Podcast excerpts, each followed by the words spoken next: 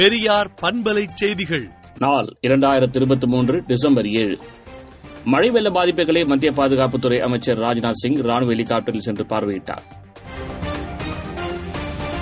தாழ்வான பகுதிகளில் தேங்கிய மழைநீர் அகற்றும் பணிகள் நடைபெற்று வருகிறது என அமைச்சர் கே என் நேரு கூறியுள்ளார்.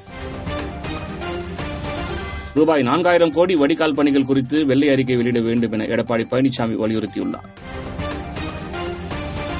மழை வெள்ளத்தில் சிக்கிய ஆறாயிரத்தி ஐநூறு பொதுமக்கள் மீட்கப்பட்டதாக சென்னை காவல்துறை தெரிவித்துள்ளது.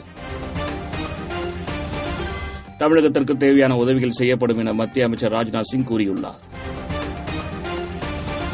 புதிய மருத்துவக் கல்லூரிகளுக்காக விண்ணப்பிக்கும் வாய்ப்பை தமிழக அரசு தவறவிட்டது கண்டிக்கத்தக்கது என அன்புமணி ராமதாஸ் கூறியுள்ளார்.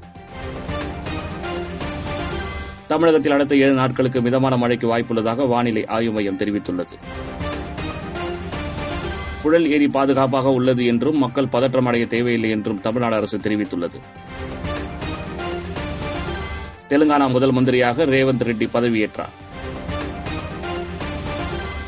இந்தியா கூட்டணி கட்சி தலைவர்களின் கூட்டம் நடைபெறும் தேதி விரைவில் அறிவிக்கப்படும் என மல்லிகார்ஜுனா கார்கே தெரிவித்துள்ளார்.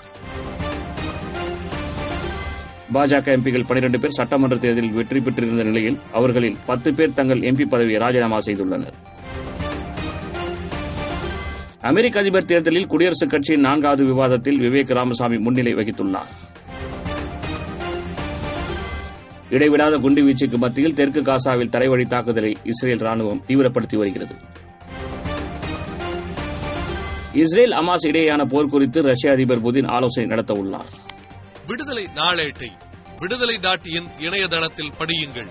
பெரியார் பண்பலை செய்திகளை நாள்தோறும் உங்கள் செல்பேசியிலேயே கேட்பதற்கு எட்டு ஒன்று இரண்டு நான்கு ஒன்று ஐந்து இரண்டு இரண்டு இரண்டு இரண்டு என்ற எண்ணுக்கு பெரியார் எஃப் எம் நியூஸ் என்று வாட்ஸ்அப் மூலம் செய்தி அனுப்புங்கள்.